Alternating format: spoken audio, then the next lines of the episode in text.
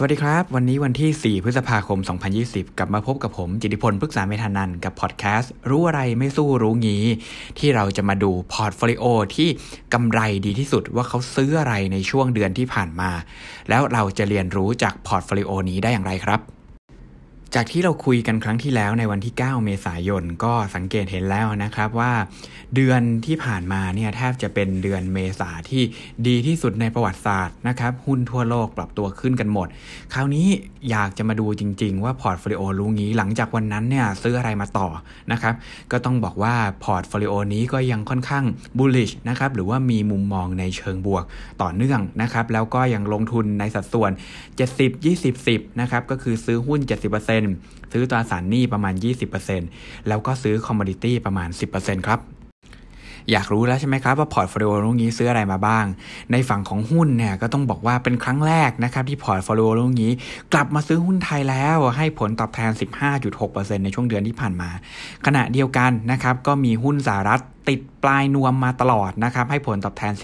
12.7%ในเดือนที่ผ่านมาเช่นกันนะครับในฝั่งของตราสารหนี้ก็เป็นครั้งแรกนะครับที่ portfolio รู้งี้เลิกที่จะป้องกันความเสี่ยงนะครับแล้วก็กลับมา bullish ในฝั่งของตราสารหนี้โดยซื้อตราสารหนี้กลุ่ม High Yield นะครับให้ผลตอบแทน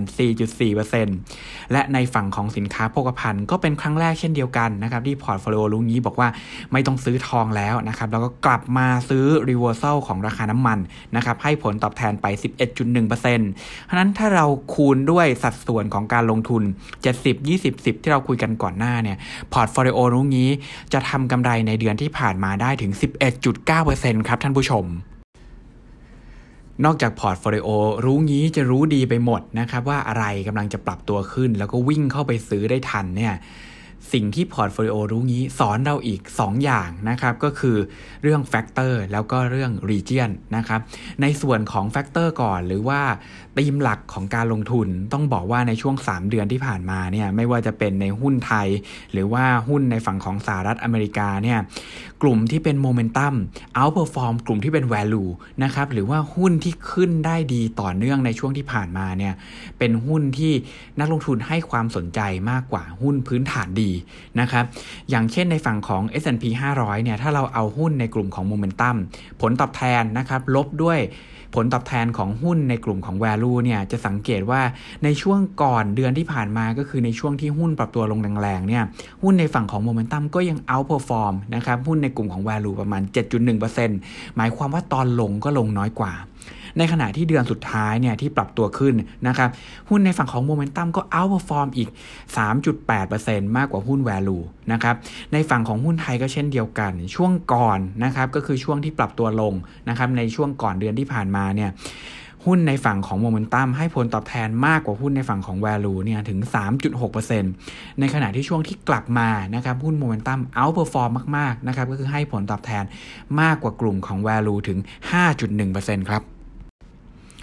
อีกเรื่องหนึ่งที่น่าสนใจก็คือในฝั่งของตลาดที่จะลงทุนนะครับสังเกตว่าเมื่อไหร่ก็ตามที่ความผันผวนปรับตัวสูงขึ้นนะครับ portfolio รู้งี้จะไม่สนใจตลาดที่ไม่สามารถกลับตัวได้นะครับหรือว่าไม่สนใจตลาดที่ผันผวนน้อยเลยนะครับอย่างเช่นหุ้นจีนเนี่ยที่ปรับตัวลงประมาณ 7%ปรับตัวกลับขึ้นมาได้จริง ๆ ประมาณ 6%ก็ไม่เคยอยู่ในพอร์ตรู้งี้เลยแม้แต่ครั้งเดียวนะครับขณะเดียวกันหุ้นญี่ปุ่น แล้วก็หุ้นยุโรปเนี่ยที่ปรับตัวลงเยอะเหมือนกันนะครับ แต่ก็เป็นการปรับตัวลงเยอะของหุ้นที่มีพื้นฐาน หรือว่าเป็นหุ้นกลุ่ม value ซะมากกว่า ก็ไม่กลับมานะครับ ในขณะเดียวกัน portfolio รู้งี้เนี่ยก็ยัง กล้าที่จะลงทุนในฝั่งที่เป็น momentum play นะครับหรือว่าเป็นฝั่งที่คนให้ความสนใจมากๆนะครับอย่างเช่นหุ้นของฝั่งสหรัฐอเมริกาที่ลบ 20%แล้วก็บวกกลับขึ้นมาได้ 12%เนี่ยถามว่าดีไหมนะครับถ้าเทียบกับจีนเนี่ยเปอร์เซ็นต์การ recover อาจจะต่ำกว่าแต่ portfolio รู้งี้ไม่เคยหนีไปจากกลุ่มนี้เลย เช่นเดียวกันนะครับก็อาจจะมี wild card นะครับหรือว่า การซื้อในกลุ่มที่แปลกใหม่ขึ้นมา อย่างเช่นหุ้นไทยนะครับที่ปรับตัวลงลบ 25 แต่สามารถฟื้นตัวขึ้นมาได้ถึง 15%ก็เป็นที่น่าสนใจในระยะสั้นของ portfolio รู้งี้ในช่วงนี้ครับ และนั่นก็คือการรีวิว portfolio รู้งี้ที่เดือนที่ผ่านมากำไรประมาณ 12%นะครับเพื่อนเพื่อนที่ฟังอยู่ก็ต้องกลับไปดู portfolio ของตัวเองว่าทำกำไรได้ถึงขนาดนั้นหรือเปล่านะครับสิ่งที่ portfolio รู้งี้ทำให้เราเห็นก็คือ ในระยะสั้นเนี่ยอะไรที่ลงก็สามารถปรับตัวขึ้นกลับมาได้นะครับอย่างเช่น จุดที่เราเห็นชัดเจนก็คือน้ำมันนะครับครั้งนี้กลับมาชนะทองคำได้นะครับเพราะว่าปรับตัวลงแรง portfolio รู้งี้ก็มองเห็นถึงโอกาสนะครับก็วิ่งกลับเข้าไป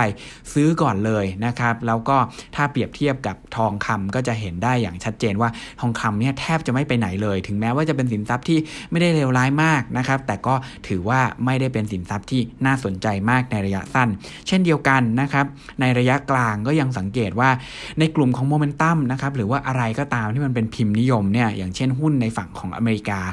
ลงก็น้อยกว่า แล้วก็สามารถปรับตัวขึ้นได้มากกว่านะครับตรงนี้ก็เป็นจุดที่น่าสนใจ แล้วก็ใครที่ยังไม่มีก็อาจจะต้องลองคิดดูนะครับ ถ้าหุ้นปรับฐานลงมาครั้งนี้ ก็อาจจะเป็นจุดหนึ่งที่สามารถซื้อสะสมได้ เช่นเดียวกันนะครับในฝั่งของ long term เนี่ยก็ต้องระมัดระวังเล็กน้อย ถ้าสังเกตดีๆ จะสังเกตว่า portfolio รู้งี้เนี่ยแทบจะไม่มีการลงทุนที่เป็นลักษณะของพื้นฐาน การกระจายความเสี่ยงนะครับหรือว่าหลายคนที่มักจะบอกเราว่า การลงทุนในระยะยาวเนี่ยต้อง stay invest นะครับหรือว่าลงทุนต่อเนื่อง portfolio รู้งี้ไม่ทำแบบนั้นเลยนะครับบางบางเดือนเนี่ยก็ไม่ซื้อเลย บางเดือนก็กลับมาซื้อนะครับเพราะฉะนั้นในระยะยาวเนี่ยต้องบอกว่าเป็นความเสี่ยงที่เราต้องระมัดระวังนะครับแล้วเราก็อาจจะต้องมีการปรับจูน portfolio ของตัวเองให้แตกต่างจาก portfolio รู้งี้บ้างนะครับ ทำไมผมถึงพูดแบบนั้นนะครับ ในส่วนของ short term เนี่ยต้องบอกเลยว่าความเร็วของเรามันเร็วเท่า portfolio รู้งี้หรือเปล่า ถ้าใครคิดว่าตัวเองสามารถทำได้ ก็อาจจะลงทุนตามได้นะครับ แต่ถ้าเกิดใครคิดว่าตัวเองไม่เร็วพอนะครับ หรือว่าเป็นนักลงทุนที่ปกติแล้วก็เข้ามาดูหุ้นแค่วันละครั้ง 2 ครั้งนะครับ ผมบอกว่าตรงนี้เนี่ยต้องพยายามระมัดระวังให้ดีนะครับ อย่างเช่นชัดเจนเลยว่า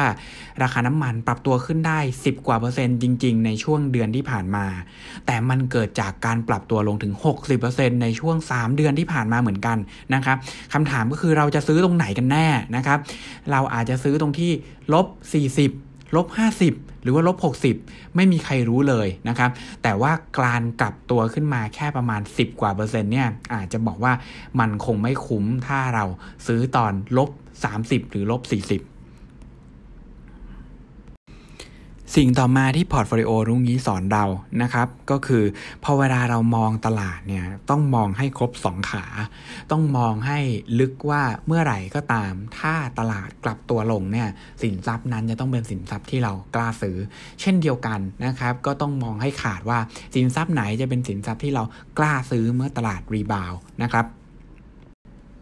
และสิ่งสุดท้ายที่ผมอยากจะชวนนักลงทุน ทุกคนคิดไปพร้อมๆกันนะครับก็คือการเรียนรู้จาก portfolio รู้งี้ในเดือนนี้ที่บอกว่าไม่สนใจการลงทุนในระยะยาวเลยนะครับ นั่นก็เป็นเพราะว่าความเสี่ยงมันแตกต่างกันสำหรับคนธรรมดาอย่างเราเนี่ยก็ต้องรับความเสี่ยง2 อย่างนะครับก็คือความเสี่ยงที่จะขาดทุนจากการลงทุนนะครับแล้วก็ความเสี่ยงที่อาจจะไม่ไปถึงเป้าหมายในอนาคต ซึ่งเราต้อง weight ทั้ง2 อย่างนะครับต้องวัดระยะทั้ง2อย่างนี้ให้ชัดเจนนะครับเพราะว่าถ้าเราคิดว่าเราอยากลงทุนให้สุดท้ายแล้วไม่มีความเสี่ยงในการเสียเงินเลยนะครับ เราก็ต้องรับความเสี่ยงที่ในอนาคตเราจะไม่ไปถึงเป้าหมายมากเกินไป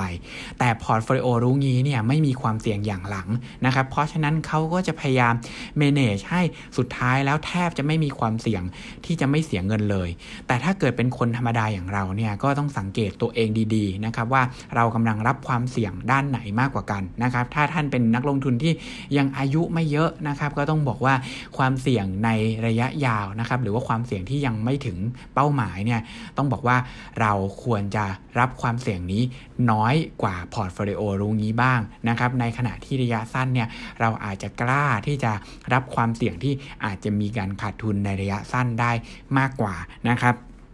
ตราสารหนี้ที่ให้ผลตอบแทนสูงๆนะครับก็ควรจะต้องมีไว้บ้างนะครับเช่นเดียวกันกับหุ้นที่อาจจะให้ปันผลสูงในขณะที่ราคาระยะสั้นมีโอกาสที่จะตกต่ำต่อเนื่องนะครับแต่ว่ายังสามารถให้ผลตอบแทนเราได้เนี่ยก็ต้องอาจคิดว่าจะซื้อเก็บไว้ในพอร์ตไว้บ้าง เพื่อลดความเสี่ยงที่เราจะไม่ไปถึงเป้าหมายของการลงทุนในอนาคตครับ